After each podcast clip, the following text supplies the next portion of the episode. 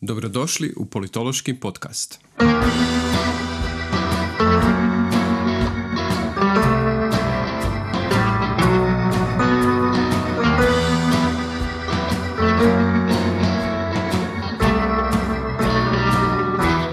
U politološkom podcastu razgovaramo sa politolozima i znanstvenicima iz srodnih disciplina o njihovim istraživanjima, objavljenim radovima te temama kojima se bave u svom znanstvenom radu. Dobrodošli u Politološki podcast. Ja sam Višeslav Raos, a današnja gošća podcasta je Ana Petek, izvanredna profesorica na Fakultetu političkih znanosti Sveučilišta u Zagrebu. Profesorica Petek već godinama izučava proces stvaranja javnih politika u Hrvatskoj.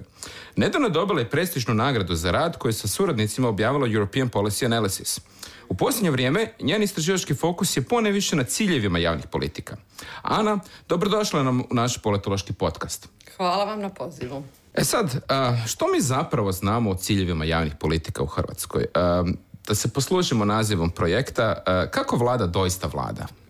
Pa to je baš naše glavno istraživačko pitanje. Dakle, nas osmero sa Fakulteta političkih znanosti i sa Instituta za društvene istraživanja u Zagrebu smo analizirali, odnosno kodirali 11 hrvatskih državnih strategija sa tim jednim deskriptivnim istraživačkim pitanjem kakvi su ciljevi hrvatskih javnih politika.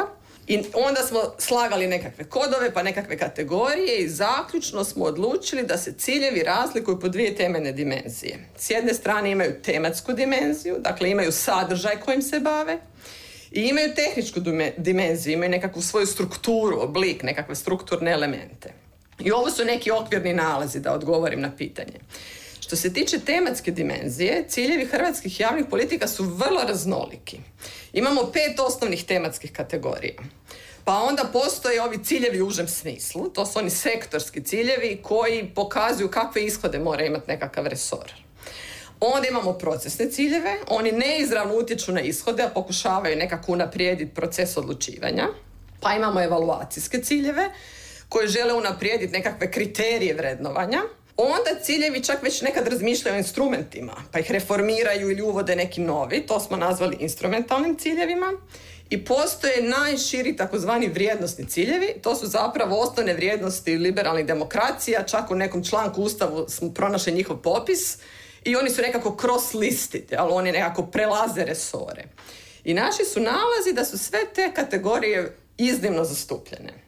Svaka kategorija ima svoje podciljeve i naglasit ću one kojih ima najmanje i kojih ima najviše. Iznenađenje jednim dijelom je bilo i to da je najmanje zastupljeni cilj nacionalni identitet i povrh toga kohezija u smislu ove teritorijalne povezanosti jedinstva. Odmah iza toga je vladavina prava. Tako bismo mogli zaključiti da hrvatska politička elita računa da je u Hrvatskoj to već ostvareno, ali tako ne ciljate ono što ste ozbiljili.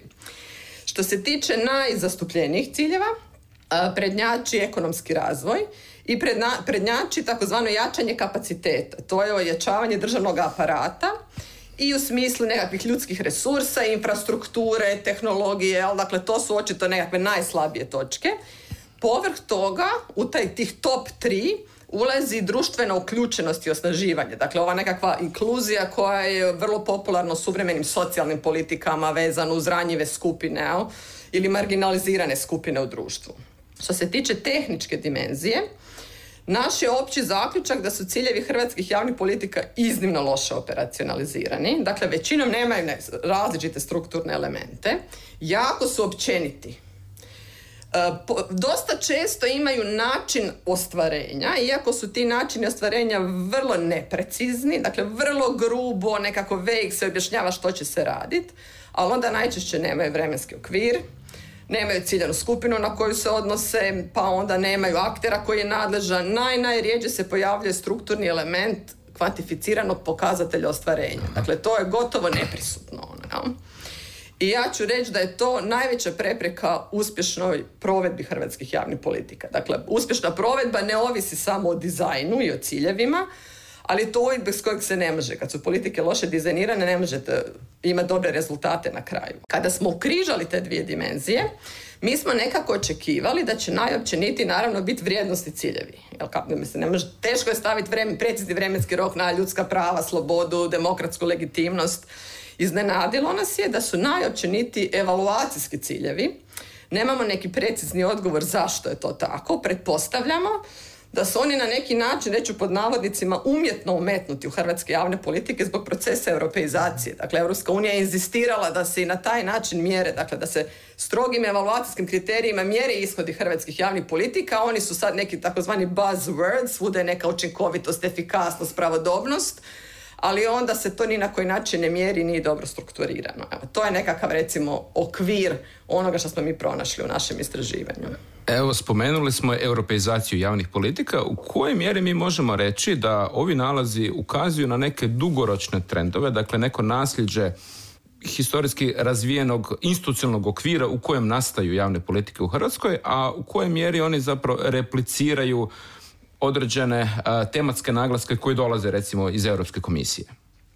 To mi je, dakle, to ne mogu na temelju našeg projekta sustavno odgovoriti. Dakle, mi smo imali neko deskriptivno istraživačko pitanje i nemamo bazu podataka gdje možemo izvući zašto su ciljevi takvi. Jel? Dakle, mi smo samo tražili njihove nekakve značike i ja ću reći da su ta dva velika skupa faktora koji utječu na hrvatske javne politike u nekakvoj međuigri. Posebice ću naglasiti relevantnost ciljeva i posebice ću naglasiti da hrvatska politička elita je iznimno loša u oblikovanju ciljeva. I to je jedan od razloga zbog, ja mislim zbog čega su nalazi takvi. Naravno da je ovaj vanjski faktor utječe, ono, da Europska unija ima neke pritiske, ali ciljevi javnih politika su de facto operacionalizacija političkih ideologija. Mhm. Dakle, da biste vi upravljali državom i proizvodili nekakve rezultate, zamislimo da imamo nekakvu, ne znam, socijaldemokratsku i demokršćansku stranku, pa želite da na kraju imate demokršćansko ili socijaldemokratsko obrazovanje, kulturu i sport, vi morate iz svojih svjetonazorskih i vrijednostnih pozicija biti u stanju kako da, izvući, operacionalizirati neke dugoročne ciljeve za tijela vlasti i onda ono što će se radi za deset godina, za pet, za dvije. Ono. To hrvatska politička elita ne zna. Ono. I ja mislim da je to jedna od rak rana hrvatske politike, da je to temeljni faktor koji je utjecao na loše stanje ciljeva hrvatskih javnih politika. Ali onda ispada da zapravo postoji određeno suglasje u, u sadržajima između socijaldemokratskih i demokršćanskih vlada koji proizvode dokumente. Ispada da, da, da su možda baš zato tako načelni, jel tako? Jer nisu uspjeli unijeti svoje specifične sadržaje, nego samo repliciraju ova neka opća mjesta. Pa e, mi smo gledali najnovije hrvatske strategije. Mhm. Neke su, reći ću, već istekle. Samo nisu mhm. novije donesene pa su za nas bile važiće. I oni kombiniraju nekoliko vlada. Ono, jel? Dakle, mhm. nisu sve, tražili smo da budu u istom vremenskom okviru. Nisu sve naravno iste godine. I istina je, meni se čini, nismo to sustavno uspoređivali, da u tom smislu između ciljeva javnih politika nema dramatičnih razlike među lijevih i desnih opcija, Upravo zato što ja mislim da ne znaju operacionalizirati svoje ideološke pozicije u ciljeve. Dakle, oni ne znaju reći ovo je središnji cilj demokršćanskog ili socijaldemokratskog obrazovanja koji se onda treba postići sa ovim nižim ciljevima koji su konkretni, specifični, trebamo ovu tri godine, ovu pet, ovu sedam. I zato su, ja bih rekla, i neuspješni u stvaranju hrvatskih javnih politika. Ovo je izrazito zanimljiv nalaz budući da nekako povezuje ove uvide iz javnih politika e, sa uvidima recimo istraživanja biračkog ponašanja u Hrvatskoj. Jer ispada da ovo se jako dobro zapravo nadovezuje na onaj nalaz koji znamo da zapravo socioekonomski e, stavovi, ali i politike e, slabo utječu zapravo na strukturiranje biračkog ponašanja u Hrvatskoj, odnosno da zapravo ekonomski i socioekonomski rascijep je, je relativno slabo izražen e, ako, ako uspoređujemo zapravo birače najvećih stranaka kroz, kroz drugi dolji vremenski rok.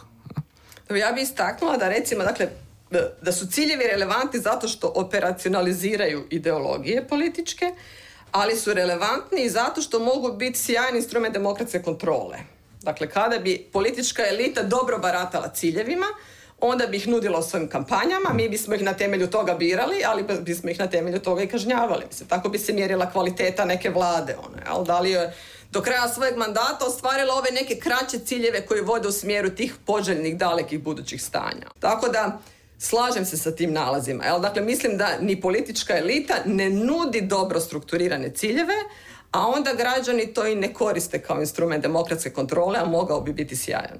E, u idealnom scenariju bi vjerojatno onda i unutar stranačka e, borba za, za recimo čelna mjesta se temeljila na različitim naglascima javnih politika, što znamo da zapravo također nije slučaj unutar velikih stranaka. Iako bi oni možda mogli, s obzirom na barem ljudske, formalne ljudske kapacitete broja članstva, proizvesti različite nekakve pozicije oko, oko specifičnih naglasaka koji bi onda reflektirali možda kako bi rekao, drugačije i ideološke naglaske unutar istih stranaka? Dobro, to moram priznat, nismo istraživali. Dakle, mi kada smo birali svoj izvor podataka, odlučili smo se za državne strategije. Dakle, za ovo najuže razumijevanje ciljeva, to su ono, izjave vlasti, što će državna tijela činiti. Time smo preskočili sve neformalne aktere, dakle obično udruge civilnog društva ili nekakvi drugi akteri ova, imaju drugačije ciljeve i time pritišću vlasti, kritiziraju postojeće politike. To bi trebale posebice imati opozicijske političke stranke i, i kako opozicija nasuprot pozicije, ali i unutar sebe. Ali tu vrstu istraživanja ne samo da nemamo u Hrvatskoj, nego nisam vidjela da se radi ni u svijetu. Ono, da se strana, istraživanje stranaka i istraživanje javnih politika dovoljno ukrižaju. Evo, mm Viško, zanimljiv prijedlog, dobra tema. E sada, da pravo malo abstrahirati, evo, spomenuli smo naravno i stanje istraživanja uh, na, na međunarodnoj razini. Što bi onda bila i dalje glavna, što bi se rekla, crna kutija u izučavanju javnih politika, kako u Hrvatskoj, tako i u nekoj komparativnoj europskoj perspektivi? E, što najviše nedostaje u postojećim istraživanjima? Pa ja bih rekla dvije stvari. Ono. Jedno je meni se čini da najviše nedostaje empirijske političke teorije javnih politika, da to tako kažem. Dakle, javne politike su specifične jer kombiniraju i formalnu i normativnu empirijsku teoriju. Dakle, i ono što bi trebalo biti i stanje na terenu iz induktivno i deduktivno izvedenih zaključaka. I moja je nekakva temeljna kritika na suvremenu literaturu o javnim politikama da premalo izvadi sustavne zaključke iz empirijskih istraživanja. I to smo mi htjeli nadomjestiti našim projektom. Jel? Dakle, mi smo krenuli sa krajnje jednostavnim pitanjem kakvi ciljevi zaista jesu i induktivno smo izvlačili njihove značajke i tako smo ih pokušavali klasificirati. Druga crna točka su upravo ciljevi. Ciljevi su nekako javnim politikama temeljni element. Znači javne politike se definiraju kao onaj dio politike koji se odnosi na ciljno instrumentalnu racionalnost i one su nekako samo razumljivi. Već su u definiciji, ne postoje neke studije koje se isključivo njima bave. Kad se radi sektorske analize, uvijek su, su tu negdje spomenuti, ali nisu nikad u fokusu. I konceptualno su nerazrađeni. Dakle, postoje nekakva dva, tri u literaturi tipa ciljeva i onda se nađete u problemima jer ne možete baš primijeniti na primjere. One, I mi smo to dvoje htjeli spojiti u našem istraživačkom projektu i e, posebice zbog ove relevantnosti ciljeva koju sam već naglasila, a posebice zato što smo nekako stava da su ciljevi temeljna politološka ekspertiza za javne politike. Dakle, javne politike ne istražuju samo politolozi, ekonom, ekonomisti ekonomske politike, kolege sa socijalnog rada socijalne politike. Ono što mi možemo doprinijeti je da gledamo početak procesa odlučivanja najvećim dijelom. Dakle, ove druge discipline više gledaju instrumente, mjere, ishode, kako to utječe na specifične skupine. Dakle, mi se razumijemo u aktere, u proces odlučivanja i posebice u ovu početnu stepenicu. Kada dizajnirate neku politiku, onda vam trebaju neki eksperti da odredite mjere. Ili iz, iz ovaj, akademske zajednice ili neki iz ministarstva. Ali upravo politička elita treba graditi ciljeve, i upravo politologija ima ekspertizu za ili savjetovanje ili analizu tog dijela procesa. Dakle, mi znamo nešto o ideologijama, o procesima legitimnosti, o demokratskim načelima, tome služe ciljevi i onda nekako želimo tim projektom i to zagovarati, to razvijeti. Dakle, tu neku specifičnu politološku ekspertizu za javne politike. A koliko je ta ekspertiza do sada prepoznata kako među donositeljima e, odluka, u najširem smislu, ali i u široj akademskoj zajednici. Mi znamo da, da politologija i u međunarodnoj sferi, ali pogotovo u Hrvatskoj nekada nailazi na uh, stanovito nerazumijevanje srodnih disciplina jer e, ne, ne razumiju do kraja čime se mi doista bavimo i gdje je naš forte. Pa mi ovu analizu ciljeva radimo nekoliko zadnjih godina Uspjeli smo objaviti neke te članke na međunarodnoj sceni i tu mi se čini da smo prepoznati, da smo stvarno pronašli tu istraživačku prazninu. Dakle, međunarodna javno-politička zajednica je shvatila da nešto ipak doprinosimo. Što se tiče e, e, konteksta u Hrvatskoj, imam dojam da akademska zajednica cijeni naše napore i kolege politolozi, ali i srodne discipline. Ono, ali nekako evo sad pripremamo nekakav tematski broj za časopis Hrvatska komparativna javna uprava i bili su jako otvoreni za to da tamo pošaljemo svoje radove. Ono. I nekako dobro, čini mi se, komuniciramo sa znanstvenicima. Najteže, naravno, sa političkom elitom i sa konkretnim savjetovanjem. Nismo baš traženi. E, pokušavamo, ponekad smo nekako imenovani u nekakva tijela, evo mene recimo naš fakultet imenovao u Nacionalno vijeće za razvoj socijalnih politika, pa onda kad se, kad, kad, se tamo pripremaju neki dokumenti, onda ja uvijek ove iste stvari prigovaram, ono, već sam dosadno uvijek se prva javim, ono. Moj vam je dojam da e, e, službenice iz ministarstva i ministar čuju, nisu zatvoreni, otvoreni su čuju, ali ne znaju baš reagirati na tu vrstu kritika jer nemaju zapravo vještine kako bolje dizajnirati javne politike. A ostatak publike recimo na tom nacionalnom vijeću to su ili predstavnici nekakvih komora e, specifičnih profesija ili udruge mi uvijek priđu nakon sastanka i kažu bravo, dobro ste im to rekli, to već godinama nas muči, ono tako da čini mi se da ta naša ekspertiza zaista ima mjesto. Samo sad je moramo bolje razvijati i moramo, da to tako kažem, biti bahati, više se nametati ono. Ali da nas se više čuje pa će se možda vidjeti veća korist onoga što mi znamo. E, osim ove prisutnosti u, u radnim skupinama, u, narodnim, u tim e, nacionalnim tijelima, mislim, e, Fakultet političkih znanosti s vremenom nekako razvija i tu nišu cjeloživotnog obrazovanja. E, možemo li u nekoj e, budućoj perspektivi očekivati možda nekakve specifične javno-političke sadržaje koje bi fakultet mogao nuditi e, zaposlenicima u, recimo, u ministarstvima? Pa to je onda nekakva, reći ću, dalja budućnost, jer nemamo ništa sad konkretno u planu, ono i ovisi o nekakvoj široj reformi fakulteta. Ono možda jednoga dana, dakle ne mogu sad reći ništa konkretno jer ništa sa kolegama sa odseka nisam u tom smjeru diskutirala. Možda jednoga dana bi mogao postojati nekakav diplomski studij javnih mhm. politika koji bi se iz moje perspektive jako dobro baš nadograđivao i nadovezivao na temeljni politološki studij. Dakle, nama trebaju e, analitičari javnih politika iz politološke perspektive. Tako, nekako bih ja to definirala. Ono, čak nisam o tome detaljno promišljala, možda bih čak nekad grubo rekla da tamo onda i ne bi bilo puno mjesta za neke druge discipline, jer bismo mi očekivali da su to mladi eksperti koji znaju šire politološke teme, znači znaju nešto o komparativnoj politici, o političkom sustavu, o izborima, o strankama, nešto o međunarodnoj politici i o političkoj teoriji, nama treba u javnim politikama i taj normativni element i onda ih mi na kraju studija specijaliziramo s jedne strane u kompleksnije metodologiji, dakle oni imaju ostane metodološke alate, a mi ih učimo nekakvoj kompleksnijoj metodologiji u svrhe odlučivanja, nekakvim specifičnim istraživačkim dizajnima koji se rade za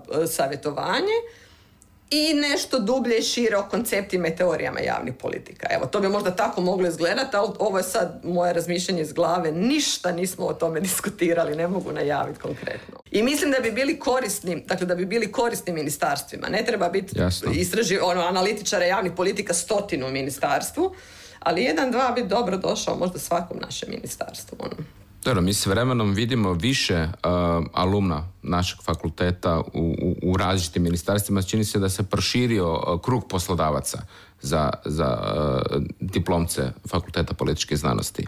Uh, spomenuli smo metodologiju, spomenuli smo naravno i projekt i uh, ove vrijedne publikacije. Što možemo malo šire možda našim slušateljima reći kako izgleda taj proces prikupljanja ali i kodiranja dokumenata koji se onda analiziraju u, u svrhu recimo istraživanja ciljeva javnih politika?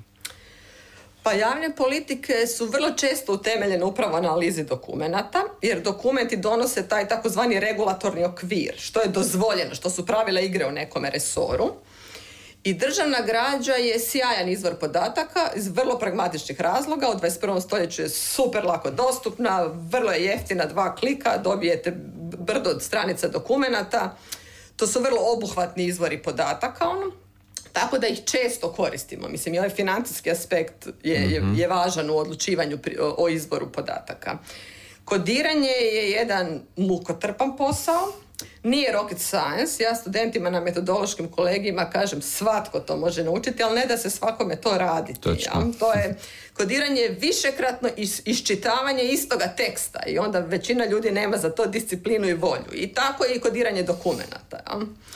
I jako mi je drago ovaj, e, e, e, što si postavi ovo pitanje, zato što je najveća kritika na naš projekt bila to da je nama izvor podataka je skupina državnih strategija. I onda je komentar bio, pa kud te državne strategije koje su tako glupe, besmislene, na ništa ne utječu, uzeli ste najmanje važni aspekt i sad neke velike međunarodne članke na tome pišete, ono.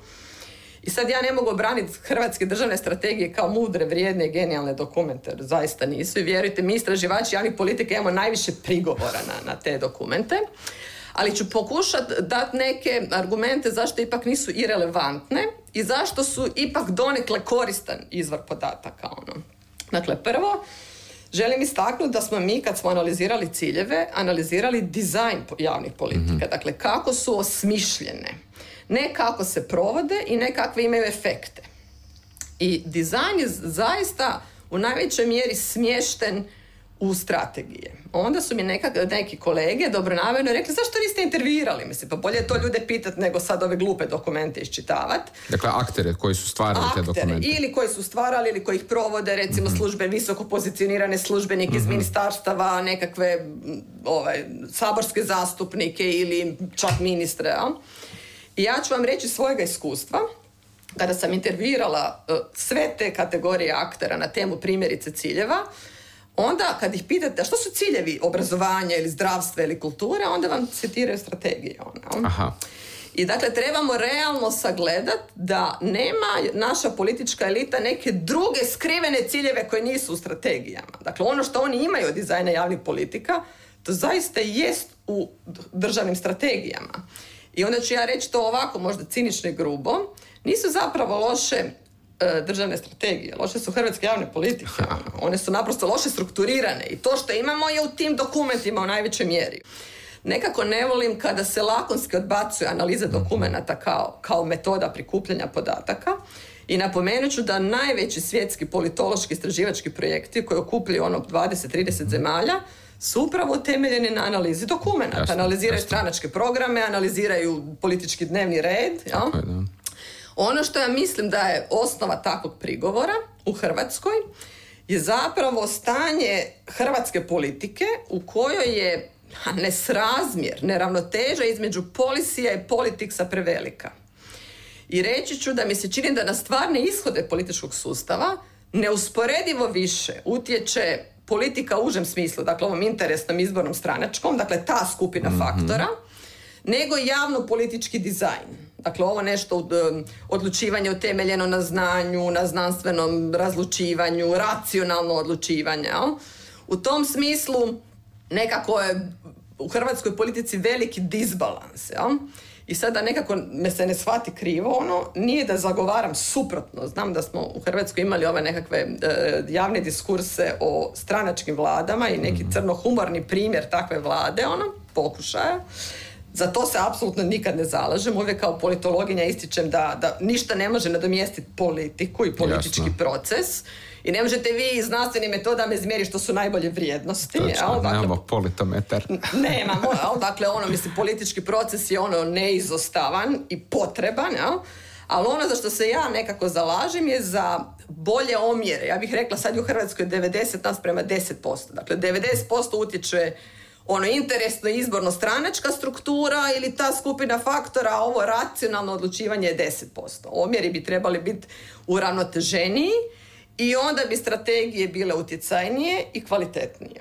Ali ja mislim da prigovori iz takvog hrvatskog konteksta proizlaze. Evo tako nekako prilike. Vjerojatno je to povezano i sa regrutacijskim mehanizmima za, za čelne funkcije u hrvatskim strankama Slažem gdje, se. Gdje dio tih ljudi možda i jesu stručnjaci za određena područja. Mi recimo možemo reći da posljednjih godina dominiraju ljudi koji su stručnjaci za vanjsku politiku, jel tako? Jer mislim, jako puno ljudi dolazi iz, iz diplomatskog sektora koji su sada u, u vrhu političkog odlučivanja. Međutim, čini se da oni nekako ne, ne uspijevaju do kraja, recimo i ljudi koji dolaze na pozicije ministara često su malo pa dobranci u svojim ministarstvima. Idealno bi bilo kada bi stranke mogle odgojiti svoje kadrove koje bi povlačili iz tih resora i onda bi ih unaprijedili kada se dođe na vlast, unaprijedili ih u poziciju ministara.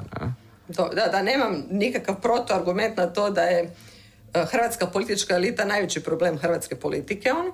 I onda kad čujem da ovo pod navodnicima obični građani komentiraju na, na, na tragu nekih urota, oni sve nešto kombiniraju, ali sad imaju to nekakve skrivaju od nas, muljaju nas jer imaju nekakve svoje velike planove. Ovo je uvijek moj odgovor protiv svih teorija urota. Ja, ja uvijek kažem, urotnici moraju biti visoko sposobni, da imaju jedan nešto za performans i da sa strane vuku 7000 konaca. Ja mislim da hrvatska politička elita zapravo ima problema sa vještinama i nedostatkom mm. kapaciteta. Ono, I da nisu sposobni biti čak ni urotnici. A zato i dizajniraju loše hrvatske javne politike. Tako da tu smo negdje na sličnom tragu. Premda to nije problem formalnog obrazovanja. Mislim, ako se pogleda barem čelne funkcije u hrvatskoj politici, svi ti ljudi imaju mislim, ovaj, nekakve uh, formalne pretpostavke.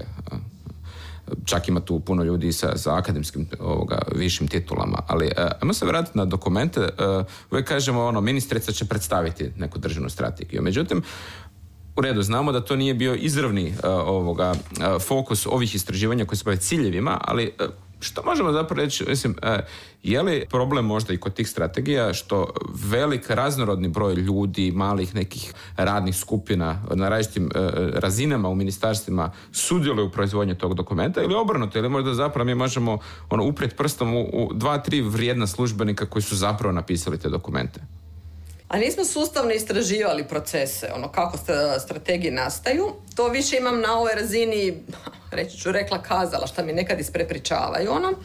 I ima najraznolikih primjera. Dokumenti u Hrvatskoj nekad nastaju upravo tako, da neki službenik dobije zadatak u četvrtak, do, do ponedjeljka napiši strategiju, prijedlog zakona, akcijski plan, bez da mu se daju ikakve smjernice što se s tim mm. dokumentom želi, mora se nešto tick the box označiti ovaj, ali nekakva kućica ono i onda on skombinira najbolje što može.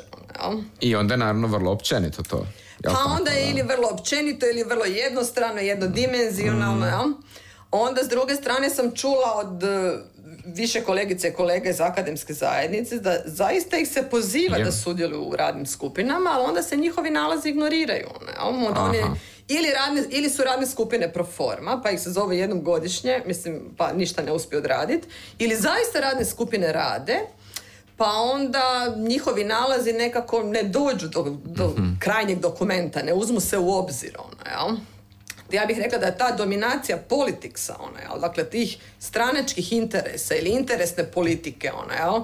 Ili nekako, ja bih rekla, ove E, kratkoročne svakodnevne politike strašno dominira nad uporabom znanja i dugoročnom vizijom. Jel? Da biste razvijali javne politike, možete gledati sljedećih pet mjeseci, morate gledati sljedećih deset godina. To je uvijek duže od jednog mandata. To je obično duže od dva mandata. Ono. I to je taj temeljni clash. Ono, ali sad, naravno... da je to razlika državnika i političara. Ne?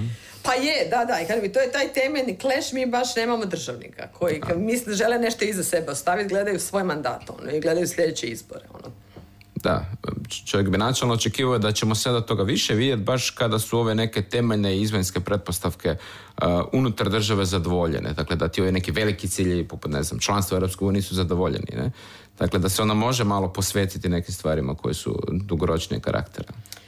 Pa dobro, uvijek se nadamo, ali nekako sad ove zadnji veliki događaji nisu mi potaknuli nekakve velike nade. Dakle, način na koji se upravljalo pandemijom ili način na kojem se upravljalo, upravlja saniranjem posljedica potresa me nisu uvjerili da se promijenio stil donošenja političkih odluka u Hrvatskoj. Evo, pandemija je jedan primjer. Prvi 5, 6, 7 mjeseci toliko se isticalo stručno znanje, ja sam mhm. bila jako zadovoljna. Evo pogledajte, sad imamo neki stožer, tamo su neki mm medicinari, oni zaista znaju, malo sam prigovarala, nije baš bio neki interdisciplinarni nije. pristup. Nešto sigurnjaka možda, da. Da, da ali nije, nisu razmišljali o tome da su važni psiholozi, komunikolozi i recimo da je važno pitati što će se događati u obrazovanju i tako dalje. Ali zaista nešto, jedno kratko vrijeme se isticala važnost stručnog znanja u donošenju odluka, i onda su došli prvi parlamentarni izbori politički stil odlučivanja se vratio na staro. Ono, jel? Nekako odmah smo zaboravili. Onda smo, onda smo saznali da zapravo članovi stožera su za, visoko pozicionirani u, po, po glavu dominantnoj političkoj stranci i stari stil, čim je ona prvi mah krize nekako splasno, stari stil odlučivanja, stari obrasci su opet isplivali. Ona. Tako da to mi nije baš veliku nadu probudilo. U smislu da ćemo vrlo brzo promijeniti stil odlučivanja. Ali i komuniciranje na kraju krajeva, jer mi sad imamo pristupanje eurozoni, imamo pristupanje Schengenu, međutim to mnogim prosječnim građanima zapravo nije dovoljno vidljivo. Postoje određene ovoga, informacijske strategije, ali komuniciranje, na primjer, koje, koji su konkretni neki polisi, polisi dobrobiti jednog i drugoga, mislim da, da su ljudi nekako uskraćeni za tu informaciju.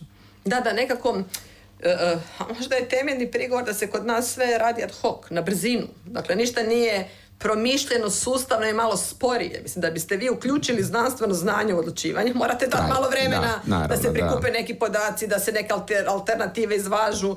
Mislim, ne može to biti znanstveno istraživanje kao što mi radimo na fakultetu godinama, pa nikad nismo gotovi. Ono, ipak je to neki kraći vremenski rok, ali ne možete odlučivati danas do sutra, ono, nego morate strateški planirati, ono, jel?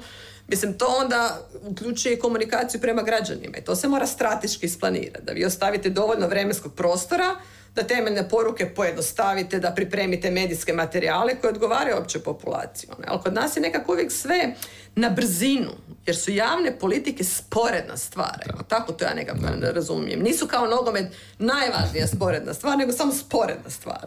S time da djelomično možda i narav suvremenih medija tjera donositelja odluka da izrazito brzo komuniciraju i da zapravo žele imati rezultate jučer, odnosno ne rezultate, nego nešto što će prezentirati pa onda zapravo preskaču uh, bitne momente u cijelom procesu stvaranja javnih politika. Pa dobro, opći tempo života ne utječe pozitivno. Jel? Dakle, na ovoj nekoj svakodnevnoj osobnoj razini ćemo reći da nas pritišće taj mm tempo. Ono, to je sigurno.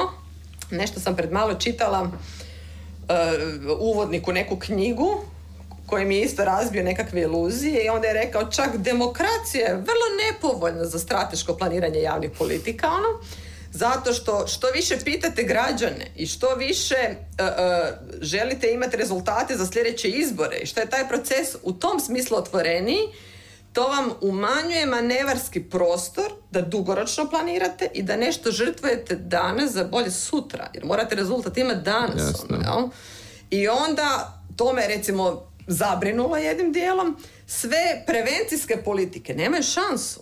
Dakle, vi biste trebali danas žrtovati ekonomsku dobrobit da izgradite zgrade koje su super protupotresne ili na nasipe na svim rijekama i tako dalje.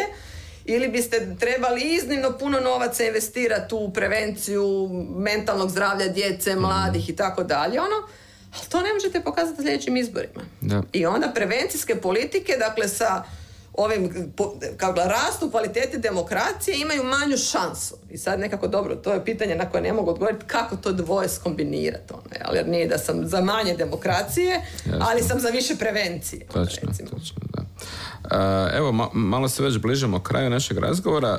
Uh, što bi preporučala mlađim istraživačicama, recimo na doktorskom studiju, uh, proces, dakle, objavljivanja u ovim najprestižnijim časopisima, koje bi bile neki dobri savjeti za njih, za ove mlađe generacije? Pa evo, nekoliko detalja bih istaknula. Prvo bih, bih naglasila, možda najvažnije da imaju visoko samopouzdanje. Dakle, ja znam da mi radimo nekako na, na margini znanstvene zajednice, ono, dobro, ne baš apsolutno kao neki, neki drugi dijelovi svijeta, ali sigurno smo u nepovoljnijem položaju u odnosu na ove najprestižnije fakultete na svijetu, nemamo iste uvjete rada ali to ipak ne znači da su oni sto puta bolji od nas. To sam ja nekad davno mislila, onda sam otkrila da ipak nije tako. I nama je malo teže se probiti, ali nije nemoguće, nije nedostižno i trebaju startati sa tom idejom. Ona. Nismo, kako nisu oni toliko genijalni da mi nikad ne možemo s njima ravnopravno razgovarati. Zaista mm. možemo. Ono.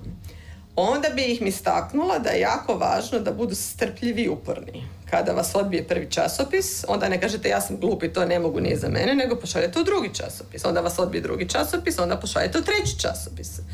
Meni se jednom dogodilo da me međunarodni časopis odbio nakon dvije pozitivne recenzije. Dakle, tražili su neke izmjene, ja sam to sve nešto marljivo posložila, recenzenti su napisali sve, uvrstila, može se objaviti, onda mi urednica rekla, hm, joj znate, možda ipak niste za našu publiku, ovi problemi u radu mene zabrinjavaju i nije mi objavila rad. Ja sam ga poslala u neki drugi časopis, trajalo je dugo, zato treba biti strpljiv. I na kraju je taj rad objavljen. Evo, samo da znate, nije ostao negdje u kompjuteru zaglavljen. E, posebice bi im naglasila da usavršavaju svoje metodološke vještine i vještine akademskog pisanja.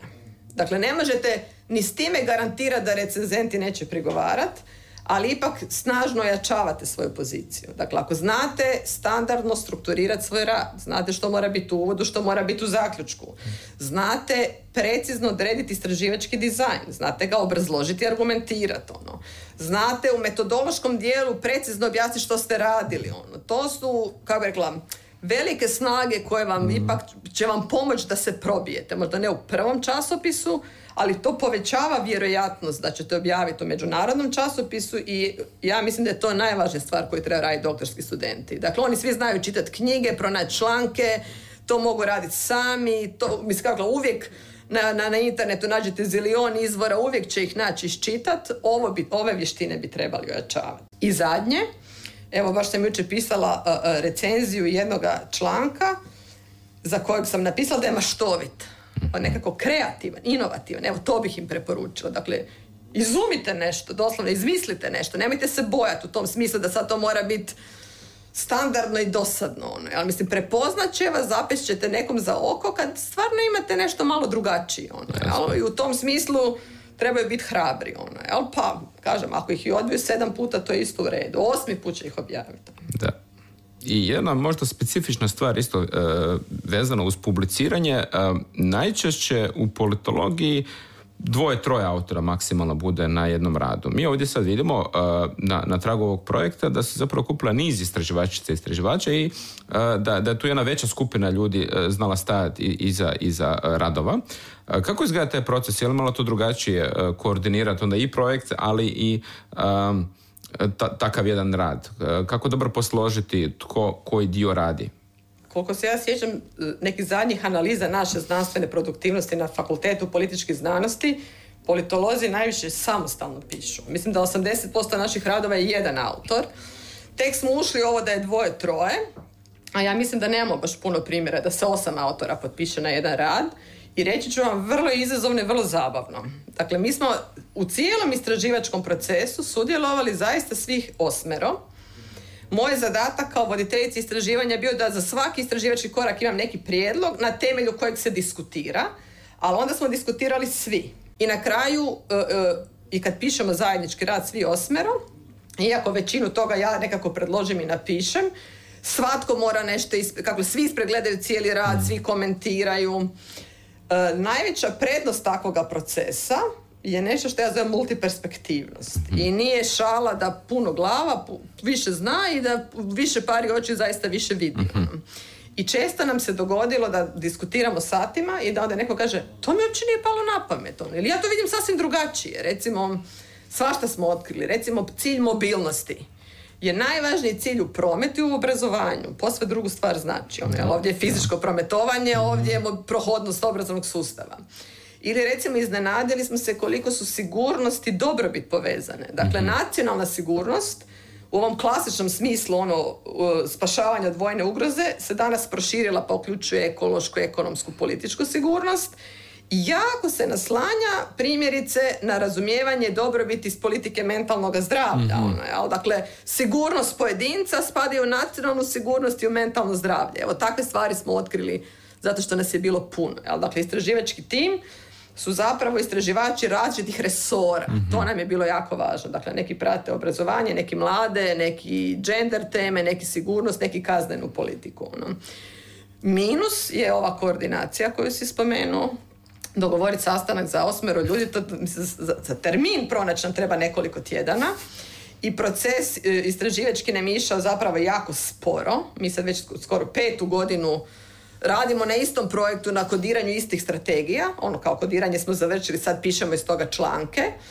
Ali kad nekako podvučem crtu, ja mislim da se to isplatilo. Ono, nekako smo pristali da proces traje dugo, ali isplati se. Ja mislim da smo puno time dobili. Ono. Evo, to su plusevi i minusi, recimo. Da, i sjajno je vidjeti na tom primjeru kako uh, kolegice i kolega iz različitih ocijeka i koji formalno nisu nužno u području javnih politika mogu surađivati i, i doista iznijeti ovako jedan, jedan generacijski poduhvat, jedan, jedan iskorak u smislu da se vidi kako, kako svi mogu zajedno doprinijeti ta neka integracija uh, različitih poddisciplina politologije. Da, ja koristim priliku da zahvalim kolegicama i kolegama s projekta na strpljenju, na trudu, na upornosti i na volji. Nekako to što smo radili sporo, mislim da im je to bio veliki plus jer su rekli da ne osjećaju stres i pritisak mm ovoga projekta. Jel? Nije onaj luđački tempo, sve mora biti gotovo u godinu dana, žurno publicira. Jel?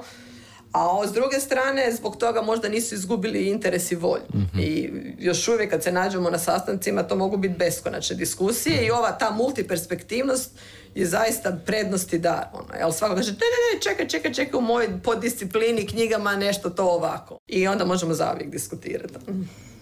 E, ja mislim da bismo mi ovdje mogli i dalje još puno diskutirati i još mnoge teme otvoriti, ali e, čini se da smo ipak e, ovaj, došli do kraja današnjeg termina. Ana, puno ti hvala. Ja mislim da si našim slušateljicama i slušateljima nadam se otvorila mnoge nove poglede, da si ih motivirala za važnost javnih politika u Hrvatskoj, ali naravno i specifičnog politološkog istraživanja javnih politika. Hvala ti.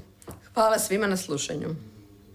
Slušali ste politološki podcast u produkciji Hrvatskog politološkog društva.